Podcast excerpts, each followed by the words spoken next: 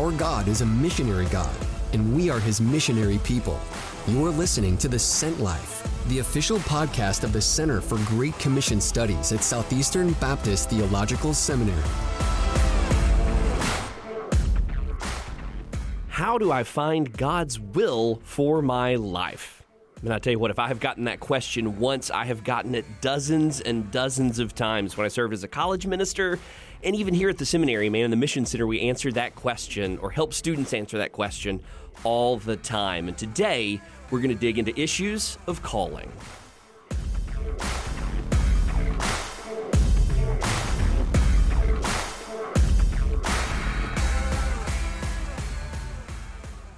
Well, it's Easter season, and that gets us in the mood for lots of things. The resurrection of Jesus being most important, but Yep. also uh, an Easter offering. So today we're joined again by Sandy Wisdom Martin, who was with us a few weeks ago. Sandy is the executive director of the National WMU, or Women's Missionary Union. Sandy, welcome back. Thank you. Glad to be back. In the past, we've talked about Annie Armstrong and what the WMU is. Today, we're going to talk about the Annie Armstrong Easter offering. Can you tell us what that Easter offering actually supports?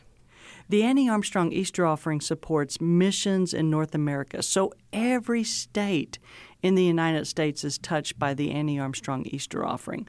What's great about Annie is that all of it goes to the field to help plant churches, to help tell people about Jesus. None of it goes to administrative costs. So when you give to the Annie Armstrong Easter offering, if you give a dollar to Annie, a dollar goes to the field to help lost people know about Christ. I have given to the Annie Armstrong Easter offering since I was a child. I can't remember not ever giving to Annie and her counterpart Lottie when it comes time for international missions. I have always been passionate about what we do together.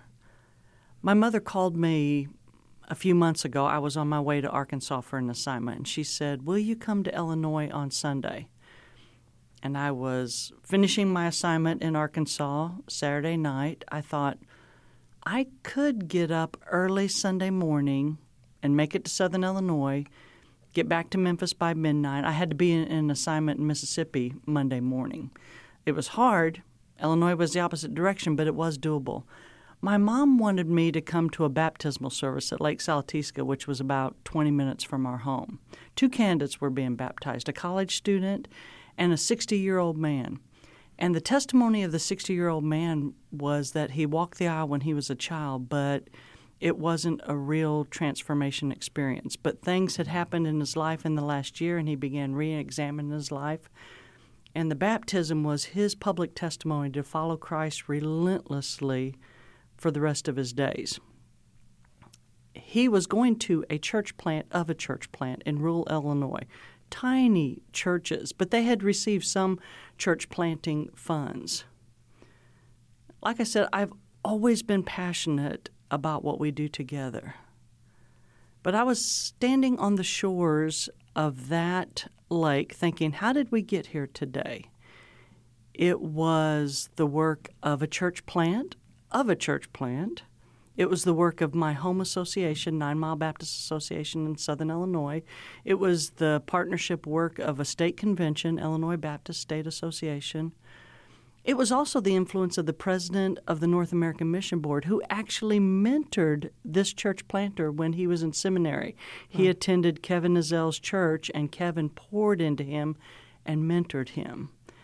And I, I, I was just so touched standing there on the shores thinking, how many people went into these two candidates being baptized? But why I'm so passionate about the Annie Armstrong Easter offering is the man that was being baptized was my brother. Oh, wow. Every dime I've ever given to Annie, my whole life was worth it to mm. see my brother baptized. I am passionate about what we do together as Southern Baptist to share light with those who are lost. Wow. What an amazing story of how Southern Baptists working together across conventions, across the states, uh, across NAMB and our various organizations um, can, can result in someone coming to know the Lord. That's an incredible story. Thank you for sharing. So let's talk a little bit more about the specifics of this offering. Yes. Um, this year, Do you happen to know what our goal is? Our goal is $70 million. Wow. And do you think it's possible for us to reach it? I think it is possible for us to reach it. If you would like to promote Annie in your own church, you can get materials from your state WMU office. They can send you prayer guides and envelopes, posters. You can also go to anniearmstrong.com and you can pull off videos that you can show at your church, and other resources are available there. What we do together as Southern Baptists makes a difference. Yeah, thanks. Thank you so much for sharing. Um, and if you guys have more questions about the uh, Annie Armstrong offering, do know that many churches around the area are going to take up their own offering. But if your church is not taking up, up an offering, Southeastern is. If you feel compelled to give, but your church is not taking up an offering, feel free to go to our webpage sebts.edu and go to the give page and look how to give there. The link to giving will also be in the information about this podcast. Thanks so much for joining us today.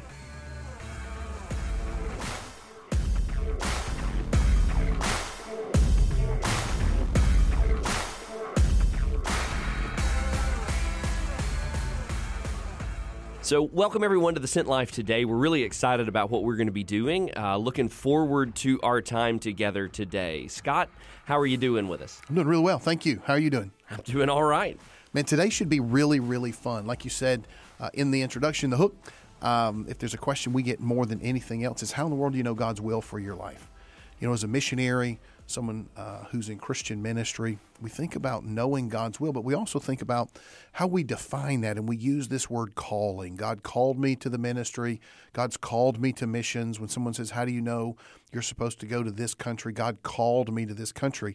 It's a real um, hyper spiritual sounding phrase. Right. Uh, but we try to boil it down and give some handles.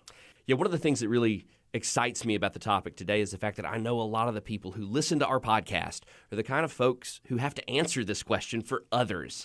And so you may be listening right now thinking, how do I answer that question? Or you may be somebody that serves in a ministry role and your job is helping others answer that question. And so today we're actually hoping to provide both of you with some helpful material. That's right. We got the expert from our campus uh, to help us answer that question, Dr. Scott Pace, who's the dean of our college. He's also recently written a book called Answering God's Call Finding, Following, and Fulfilling God's Will for Your Life.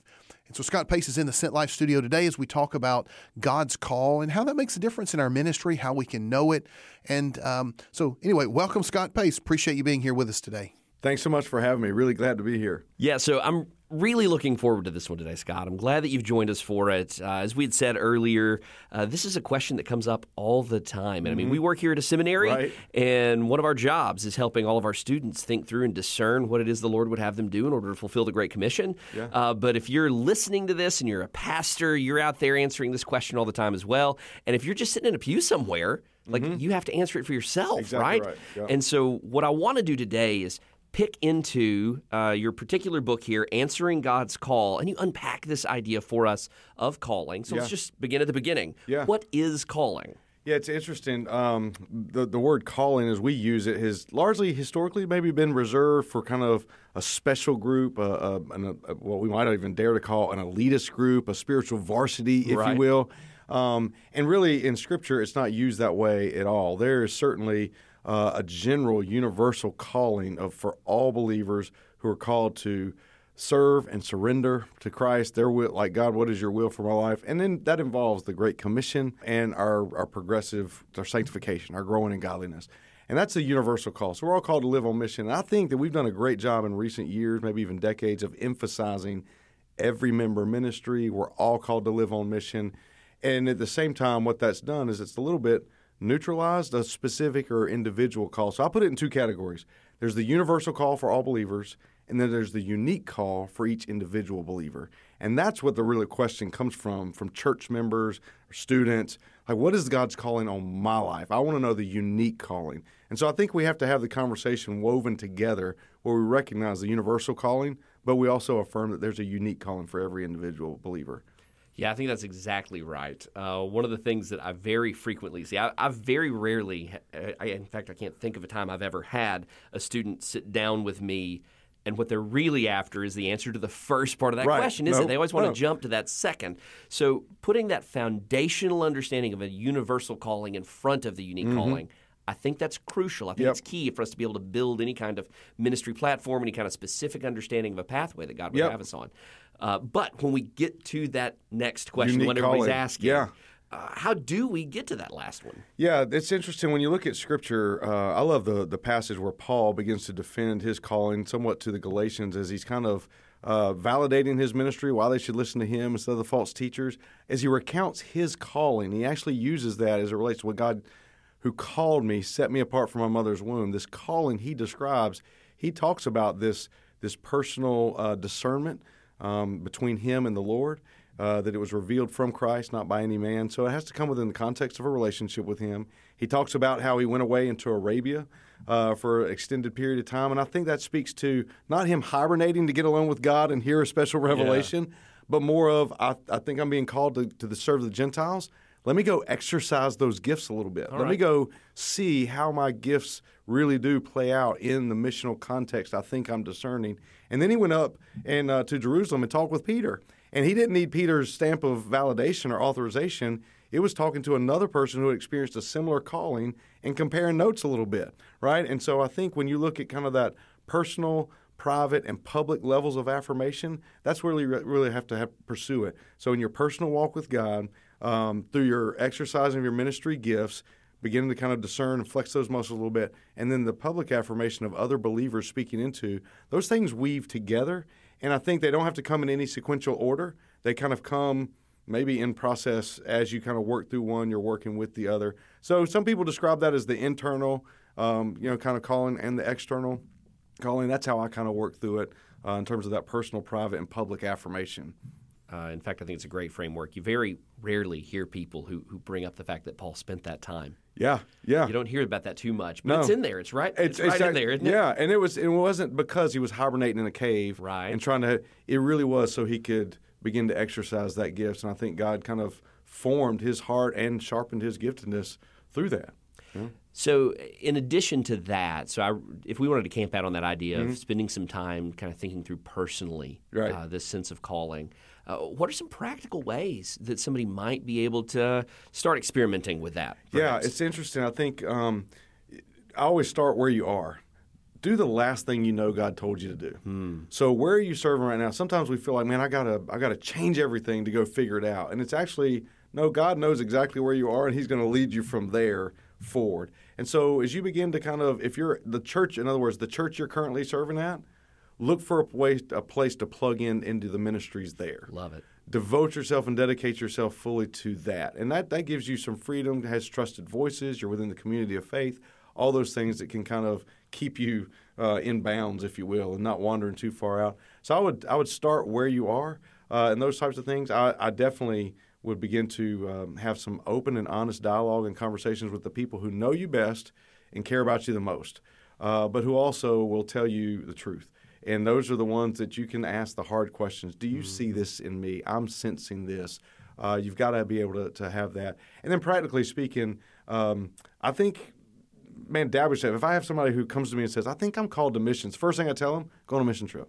Right? Like, Yeah. if, if you think you're called to something, begin to dabble in that area to where you say, all right, let me test the waters a little bit. And God will either use that in a miraculous way to go, hey, this was a great trip. I'm affirming in, in you that you've been obedient and faithful, but this is not what I'm called you to to a lifetime. Or he will absolutely cement it through this is this is what satisfies and fulfills me more than anything else. And that sounds subjective, but quite honestly, our individual relationship with the Holy Spirit is objectively measured through Scripture, but it's subjectively experienced in, in, in Yeah, personal and in fellowship with Him. Certainly. So, almost a level of dabbling for the sake of discernment, right? Exactly. That's a great word, Keelan. I think is really important. We look at God's will for our lives more historically. We've talked about it in a discovery language, Right. And I think it's discernment more so than mm. discovery. Discovery, I think of the guy that's on the beach with a metal detector, you know, scanning and hoping he stumbles into it. Whereas discernment is the guy who has the map, who doesn't know necessarily the destination, but he knows next steps. What are the next steps that I need to take that are right in front of me? And God will direct that path. That sounds familiar, right? That's scripture. Yeah. God begins to direct that path as you go. Yeah, well, and one of the things that you said there uh, there's a level of proactivity. Mm-hmm. So, in the discovery frame that you just mentioned, I- feel like it's easy to sit back and wait for something to happen to you, perhaps. No doubt. Right? Yeah, Whereas so. if discerning is what we're after, we're we're looking for the next step, and then we take it. Yeah, and do you think think about think of how people describe this as, as almost like you're wandering through this maze in that discovery connotation, where I'm just going to keep going until God stops me and redirects me, rather than being intentional about which path you choose hmm. now and on the front end, and that's where the discernment comes in. Where I do think we have some of the clearly elements of God's revealed will that are clearly stated in Sure. Scripture that we can lean in and leverage to, and it kind of becomes that Karate Kid experience where we didn't realize that we were learning karate, but God's given us those steps to take. If you follow my metaphor there, my use there, but I think that's where um, we, we begin to lean into some of those revealed things rather than, like you said, passively wandering through life, waiting for God to kind of, you know, knock us upside the head or redirect our path or suddenly interrupt our lives, um, like a Damascus Road type of experience. And I don't think that's how God's designed it for us as believers now. You know. Yeah, I think that's exactly right.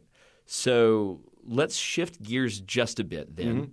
Uh, we're talking some about how I might take those steps practically uh, to, to discern my own calling.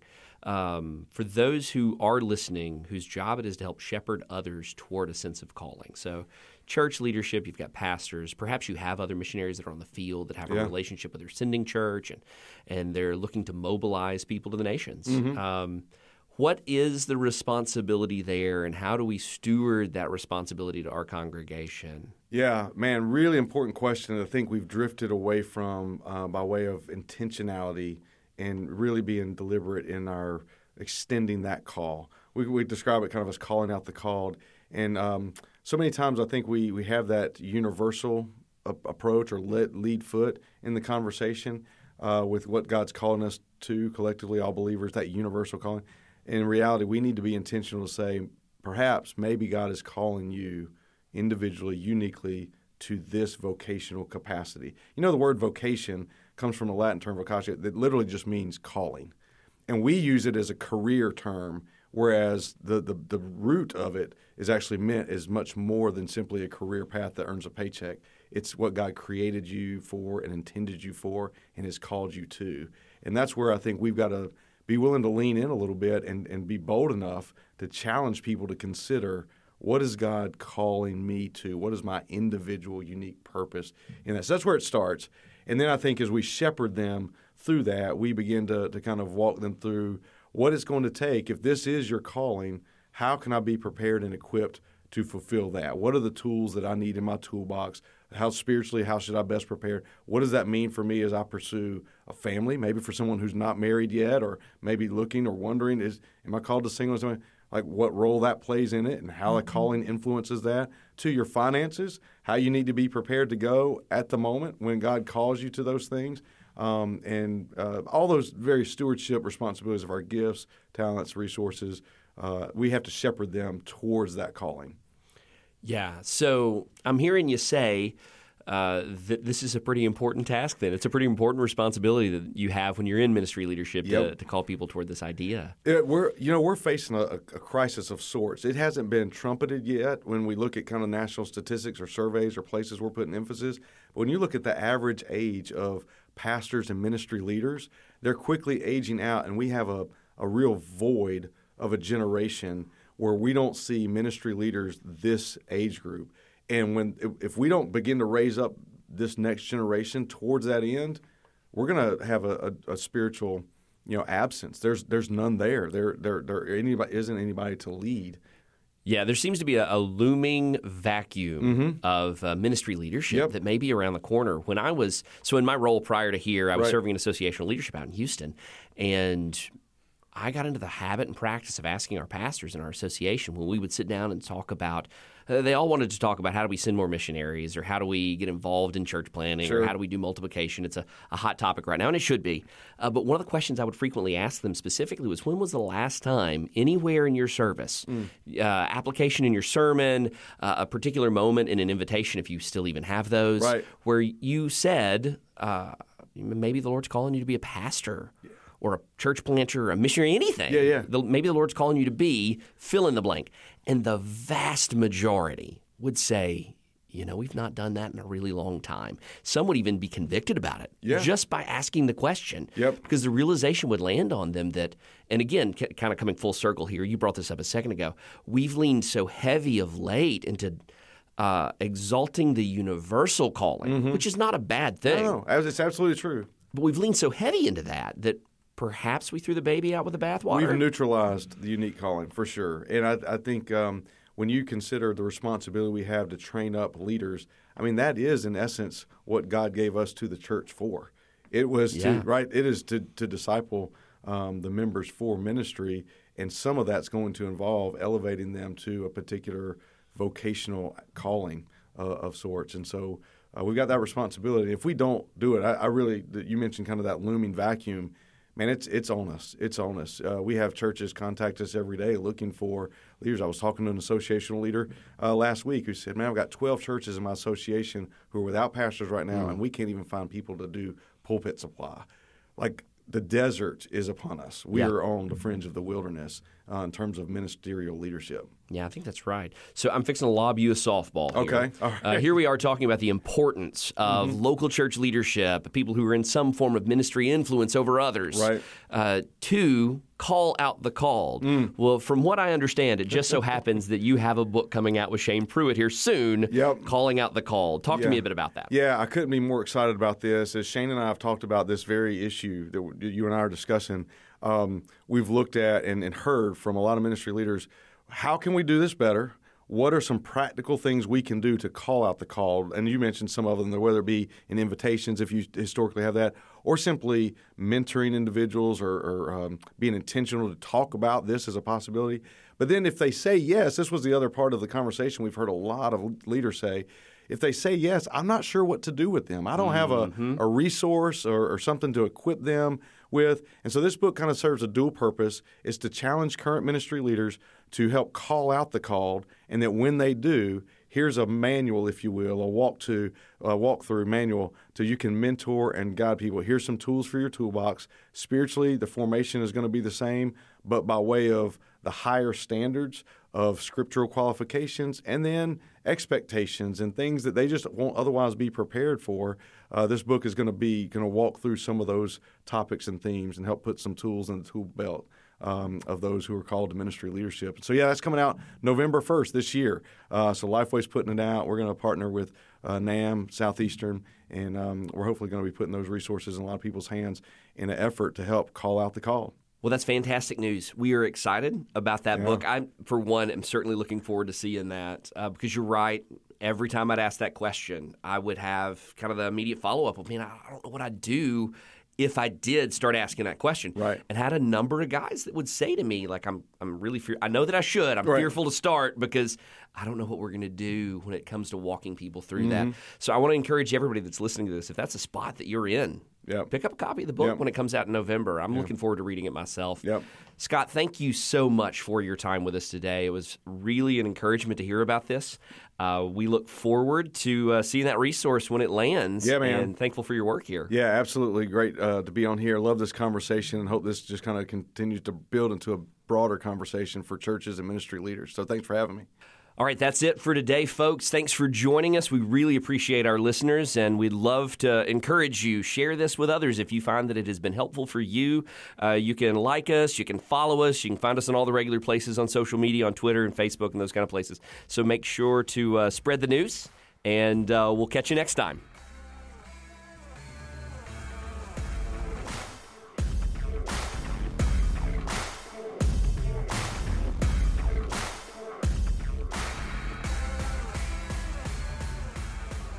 Southeastern Baptist Theological Seminary exists to serve the church and fulfill the Great Commission.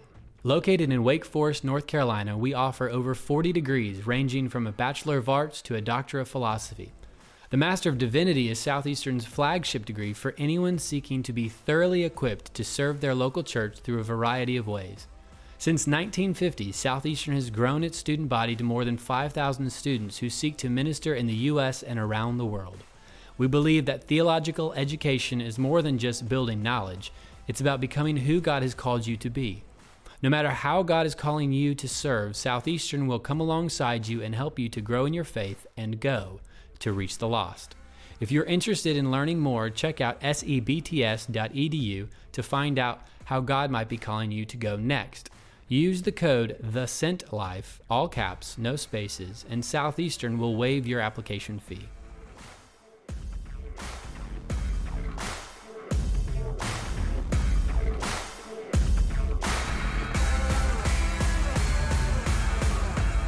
Welcome back. We have uh, Dr. George Robinson in our studio now for our Out of the Tower segment. Uh, George, what do you got for us this week? Yeah, this week we're going to be talking through entry strategies. Okay. And so the International Mission Board defines the core missionary task as this process that every believer should be living on where we enter into new places, where we evangelize, where we make disciples, where we gather those disciples together, develop leaders, and then uh, forge partnerships to exit. Right. And so entry strategies, they're, uh, you know, I think about when I was serving in South Asia. Mm-hmm. Uh, I didn't know anybody when I hit the ground there. Um, and so I had to engage people that I did not know. And when I was engaging those people, I was looking for what some uh, people in missions call a person of peace. And so okay. a person of peace is a person who welcomes the messenger.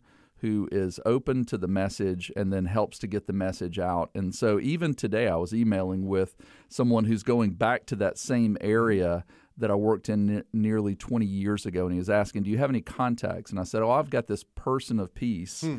He's not yet a believer, but he not only welcomed me, he was open to discussing the message of the gospel and hmm. open to helping me get the message out. So much so that he used his relationships uh, to give me re- new relationships with every elder in all of the villages wow. uh, in that surrounding region. So, entry strategies: we need to look for a person of peace if um, if we're going to work in an area where we don't know anyone, and then second. Uh, entry strategy is that of a circle of influence, or okay. what some people call an oikos. Yep. Uh, the Greek word, not Greek yogurt, but uh, the Greek word oikos.